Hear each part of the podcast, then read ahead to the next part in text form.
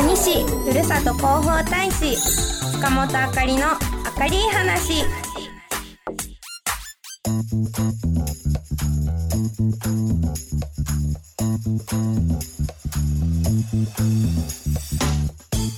毎月第2第4週の木曜日午前11時20分からの明るい話は？蟹市ふるさと広報大使の塚本あかりと FM ララパーソナリティの野田光代が蟹市の情報を明るく楽しくお届けしていくコーナーです。そしてこのコーナーは今日の夕方6時から再放送でもお送りしますのでこちらもよろしく。あかりちゃん、はい今日も楽しくいきましょうね。よろしくお願いします。残念ながらこちらは収録になりますけれども、元気にお届けしたいと思います。お願いします。さて今日の番組テーマが、うん。なんとなんと記念日となっていますので、はい。まああなたの記念日、うん。まあ勝手に作っちゃった記念日、はい。なんかあったら教えてください。あかりちゃんどうですか？はい実はですねいはい。私、結婚発表していましたが、ね。正式には実はまだ入籍してなかったんですがそう言ってましたね。昨日の11月22日、はい。いい夫婦の日に入籍をいたしました。おめでとうございます。いいい夫婦の日？そうそういい夫婦ああいいね。そうなんですよやっぱりねどの日にしようかなって悩んだ結果、はい。分かりやすい日にしようっていうことになりました左の薬指にキラリキラリンですね。ンやっぱりね幸せですね 幸せですね本当にあはい。妻になった 妻とか言ってみたいし あの夫とか旦那とかね、うん夢でしたからどんどん言って。言ってうちの旦那があってね 言えてるんだみたいなじゃあ私は幸せをいっぱいお裾分けしてもらいたいと思います。はいぜひぜひ皆さんにもお裾分けしますね。はいどうぞということで今日は記念日記念日にぴったりの情報いっぱいありますね。はいそうなんですまずはですね、はいはいカニミライブ図書館が本日オープンしました。おおなんと。なんと。11月23日といえば、はい。勤労感謝の日ですけどこの日に何かあったんですね？そうなんです。無印良品吉津屋カニ内に、うカニミライブの図書館がオープンしてんうん。このカニミライブという名前にはうん。カニと未来うん図書館の英訳のライブラリーという意味だけでなくはい。市民の活動の場所を見せる場所にしたいという思いだったりまちづくりを皆さんに部活のように楽しんでほしいや暮らしを豊かにしたいという意味もあります。なるほど、うんカニ未来部、うん確かに部活動の響きもありますし、はいいろんな言葉が造語になっているすごいですね。なんだかちょっと可愛いお名前前ですよ親しね。みやすいですしね。しかも今日オープンということで、めでたい。もうすでにその現地からはい。聞いてる方もいらっしゃるかもしれませああ、もんししかしたら。まだこれから行く方は急いでって感じですよね。そう、急いでください。市民が待ち合わせに使えるようなくつろげる場所であってうんうんうん市民の交流の輪が広がるコミュニティセンターになってほしいという思いが込められていますそうですよね。民間が一緒になったってことでうん。話題になってましたし、そうなんです。すごく私も首を長くして待ってたんですが、うん。もういよいよ今日からかと思うと、うん。私もこの番組が終わった後に行きたいなと思ってますよ。そうですね。なんかあっという間ですよね、できるって聞いてからおおもうできたのかっていう。やっぱりね行かないと分かんない良さもいっぱいありますからね。それはもうその通りです。その前にいろいろイベントがあるそうなのでそのあたりをあかりちゃん教えてください。はい。本日からうん26日までの4日間のオープニングイベント。はい。つながる 4days に参加してみてください。つながる 4days わこの4日間楽しそう。そうなんです。予約なしで大人から子供までうん。誰でも参加できる楽しいイベントをたくさん行います、まずははですね、はい。本日23日は、はい。ライヤイリギターによる一期一会体験会を開催ししております一期一会ってあの簡単に弾けるっていうギターオリジナルギターですよね。そうなんですよ。一期一会ってあの蟹市生まれの楽器で誰でも簡単になんと指一本で弾けることが特徴なんです。指一本なら子供たちもできそうですね。ねえできそうですよね。うん。前々から私も知っていましたがうん。とっても楽しそうだし難しいイメージがちょっとギターとかだとあったんですけど、はいはい。これなら弾けるのかもっていうね。ねギターへの第一歩にもなりますよね。なるかもしれい。ないですぜね。ひ子供たち体験できますからね。そうです。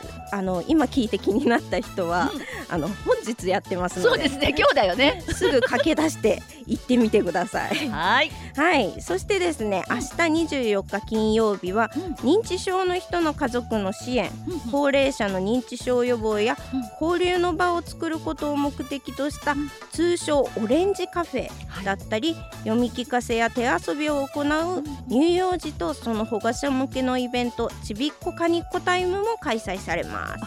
ご高齢の方々、そしはいて小さなお子様とうん本当に幅広くですね。本当に幅広く行っておりますうん。そして25日土曜日にははい。障害者就労施設が自分たちで作ったお菓子や小物類の販売活動を PR します。たまに市役所のねロビーでも販売してましたけども、あそこの美味しいんですよ。そうなんですよ。うん美味しいんですよ。ね、可愛い小物類も販売してくださいますし、4つのね、うん就労施設が来ますから、ちょっとどんなものが販売されるのか楽しみです。いろんな方にねそういう施設があることも知ってほしいですしね。本当にそうですそしてですね、25日土曜日、はい。26日日曜日、2日間にわたってですね、はい。岐阜医療科学大学の学生が医療を楽しく学べるイベントとしてはい。子どもが薬剤師、はい。看護師などのお仕事を体験できるブースを出展するんです。あこれも子どもたちにとってはいいことですよね。ねなんかわよく学生さんが体験できるって仕事のねああのそういうシステムがありますけども、うん。子どもたちさらにちっちゃい子どもたちがうんそういう体験ができる場ってなかなかないですからね。なんかちょっと夢になりそうですよね。将来の夢に。楽しそうなイベントです。今紹介した他にもこの4日間は市民団体などのさまざまな催しを行っています。ほうほうほう。しかもですね当日参加 OK なものばかりなので、はい。興味あるものはぜひ参加してみてください。はい。このイベント 4days かなりいろいろまあ面白そうなので、はい。毎日行ってもいいかもね。確かにそうですね。行ってみると毎回違うイベントが行われているので、はい、楽しいかもしれないた。楽しみだな。そうなんです。でカニ未来部図書館はうん。年中無休で、うん。午前10時から午後10午後8時ですね。午後8時まで開館していますえ年中無休あやっぱりお店とまあ一緒になってるからかな。すね。ですかね。私も年中無休って知った時にうん。図書館なのにってびっくりしました、でも図書館の分館でありながら、うん。その無印良品さんの中にはい。あるということで、まあいろいろな使い方がありますもんね。そうですね。うん。私もびっくりしたんですけどこの雰囲気がとってもいいなって思ったのがうん。小さなお子さんと一緒に利用しやすいということで、おしゃべりしてもいい図書館でお子さんと話しながら本を選べるって書いてあったのであすごくいいな。小さい頃からね本に親しんでもらえたりもしますしはい。今度はあのご高齢の方がお買い物ついでにって言ってちょっと本見たり買い物したりもできるっていう。そうお買い物中ちょっと歩きすぎて疲れちゃったって時に休いいかも。憩しながらちょっといい時間を過ごしてもらって、うんさらにお昼になってからご飯食べようもいいしあーいい使い方はいろいろ本当に広がってきますし、うん、年代関係なく利用できる図書館ですよね。あとはですね、はいはいイベントについて詳しくは市のカニミライブ専用インスタグラムをチェックしてください。はいわかりました、インスタグラムの検索のところでうんカニカニミライブってこう入れるとうん出てきます。はい。はい、おあと願いします。広報管理にもねあの特集組んでましたかそうですらねそうです。広報課にもご覧ください。そしてですね11月24日金曜日25日土曜日はさつきバス無料デーとなっておりますので、はい。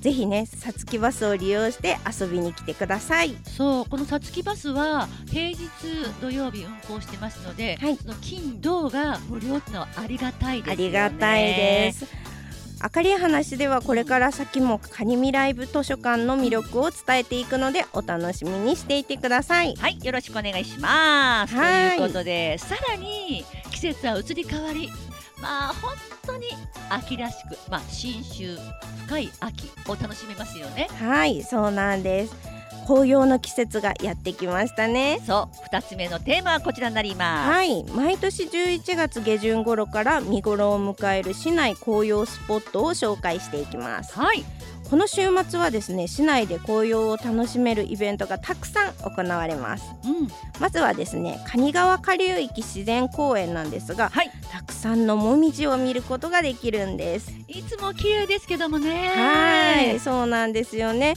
11月25日土曜日と26日日曜日にはもみじ祭りが。開催されます。もみじ祭り待ってました。待ってました。毎年ねみんなが楽しみにしています。はい、こちらはですね紅葉を楽しみながら、うん。飲食ブースや音楽イベントを楽しむことができるんです、そうなんですよね、うん。食べたりそしてまあ車の運転がある方はダメですけども、うん。運転がない方は楽しめるところもあったりとか。あったりとか、はい。そうですね。みんなで楽しみましょう。そしてですねみも美濃桃山島の聖地にあるうん。荒川豊蔵資料館の紅葉にも注目です、そうそこはそこでなんか有限の世界というか、うん。しっとりとした紅葉が楽しめますよね。そうですね、うん。まさになんかもうこの荒川豊蔵資料館の風景がうん。いつも思うんですけど、うん。なんか絵画のようなうん。おしゃれななんかタイムスリップしたかのようなおしゃれな風景なんですよ そうね。ですね。まああの巨所でもありますからなんか本当に居心地がいいですよね。本当にそうなんですよ。うん荒川豊蔵資料館の紅葉ではうん25日土曜日26日日曜日に美濃桃山島の聖地の、えー、と特別公開イベントを行っているのではい。紅葉を見ながらうんお抹茶をいただいたり散策したり憩いのひとときを満喫していただけます。そうですね。25、26日特別イベントもありますから、まああの文献を広めながらねえ、抹茶を飲んで、日本人っていう感じを 感じられそうな二人とも喋り方がしっとりしになっとりましたね。りになりましたね。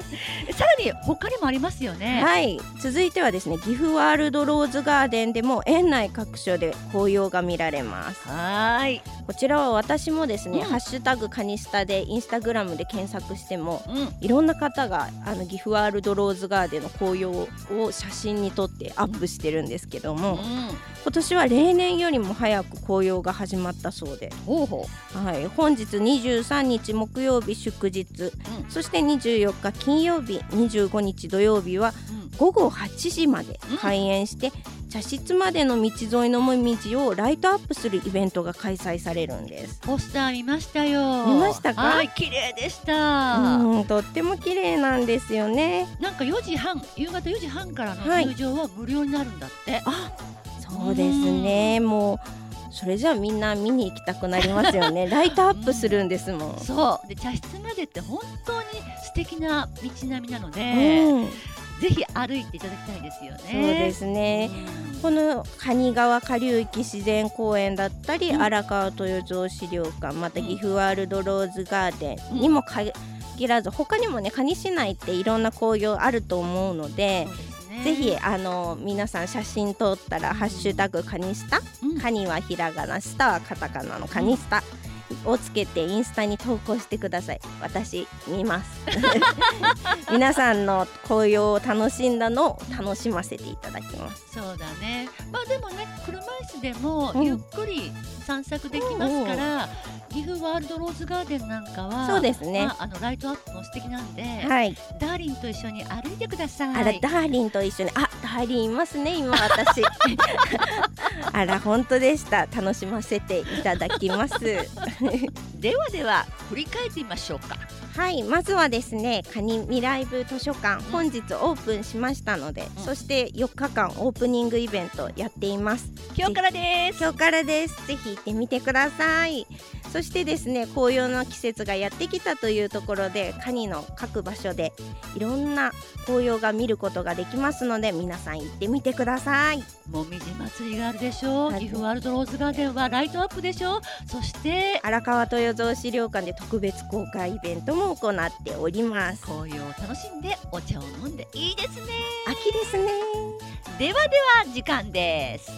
それではまた今日の夕方6時からの再放送もお聞きください。蟹市ふるさと広報大使塚本あかりの明るい話。次回は12月14日です。お楽しみに。ナビゲーターは蟹市ふるさと広報大使の塚本あかりと FM ララの野田姉子と野田光代でした。それではまた。ルンルン